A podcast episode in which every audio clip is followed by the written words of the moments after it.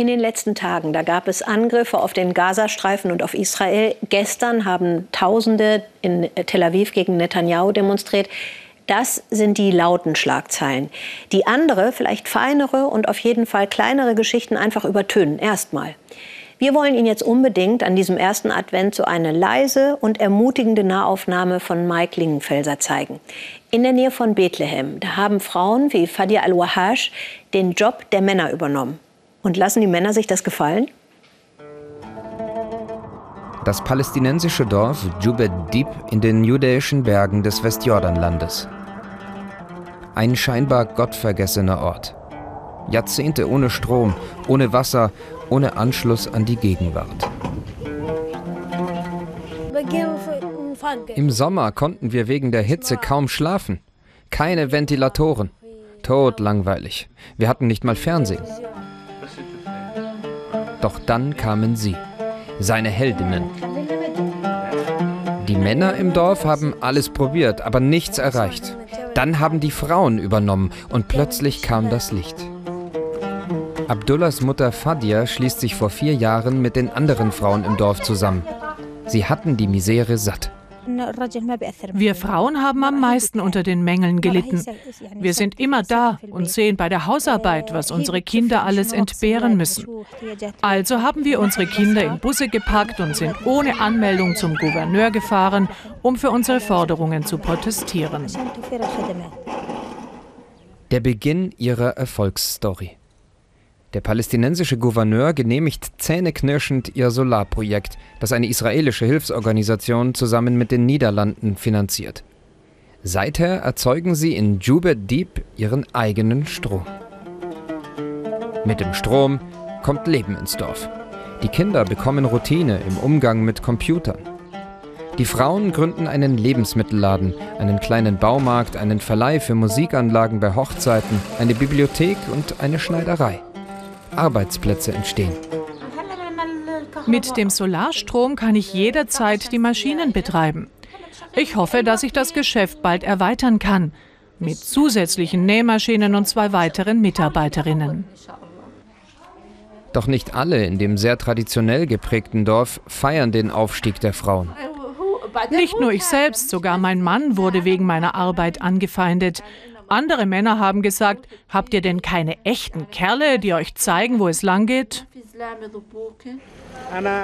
Zu diesem Thema äußere ich mich nicht. Die Männer im Dorf wissen noch nicht so recht, wie sie mit ihren Powerfrauen umgehen sollen, die nun faktisch das Sagen haben. Jetzt haben sie zwar Strom, aber das männliche Ego ist angekratzt. Im Moment hilft nur Altersmilde. Unsere Frauen sind stark. Sie krempeln die Ärmel hoch. Sie sagen, was sie wollen, und sie bekommen, was sie wollen, weil wir tatsächlich ein bisschen Angst vor ihnen haben. Die starken Frauen von Jubed Deep haben sich in der orientalischen Männerwelt ihren Platz und ihren Respekt erkämpft. Doch die Freude dauert nicht lange. Vor zwei Jahren rückte die israelische Militärbehörde an, die auch für die Verwaltung in den Palästinensergebieten zuständig ist, und beschlagnahmte ihre Solaranlage. Begründung, sie war ohne Genehmigung errichtet worden. Die Frauen ließen sich nicht unterkriegen. Sie traten ins Rampenlicht internationaler Medien, bauten zusammen mit ihren niederländischen Geldgebern Druck auf. Ein paar Monate später gab Israel nach und die Solarpaneele wieder frei. Seither fließt der Strom wieder. Allerdings fehlt es noch immer an ausreichend Wasser. Zwar haben sie erreicht, dass Jubet Deep ans palästinensische Wassernetz angeschlossen wurde, aber in der trockenen, bergigen Gegend ist Wasser knapp, vor allem im Sommer. Wieder machen die Frauen mobil. Fadia und Fatima auf dem Weg zum Gouverneur nach Bethlehem. Er solle sich endlich was einfallen lassen. Kampferprobt wissen die beiden längst, wie man Druck auf Politiker macht. Sie haben Entwicklungshelferinnen aus Europa und den USA dazu bestellt. Ob das hilft? Na klar hilft das. So sind wir stärker. Und tatsächlich, Angesichts der internationalen Gästeschar, die Fadia und Fatima um sich versammelt haben, kann der Gouverneur gar nicht anders, als zwei Frauen aus einem für ihn sonst wohl unbedeutenden winzigen Dorf so lange zuzuhören, wie sie es wollen.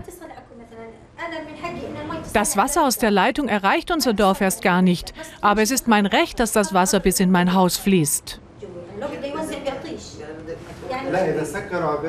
Wir könnten euch einmal die Woche Wasser liefern. Dafür müssen wir in dieser Zeit eure Nachbardörfer vom Netz nehmen. Dann könnt ihr kurz eure Tanks füllen. Das müssen wir mit den anderen Gemeinden noch abstimmen. Doch das reicht Fatja und den anderen Frauen nicht. Sie rufen die Männer an die Arbeit und lassen sie einen Wasserspeicher graben. Darin wollen sie Regenwasser im Winter als Vorrat fürs ganze Jahr speichern. Eine Notlösung. Nachdem der Gouverneur wochenlang nichts hören lässt, erzählen sie, erinnern sie ihn an seine Versprechen, die er vor laufender Kamera gemacht hat.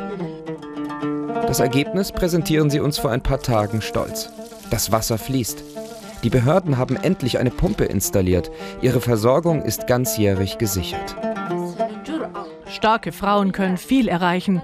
Nicht alles, was sie sich wünschen, aber alles, was sie zum Leben brauchen.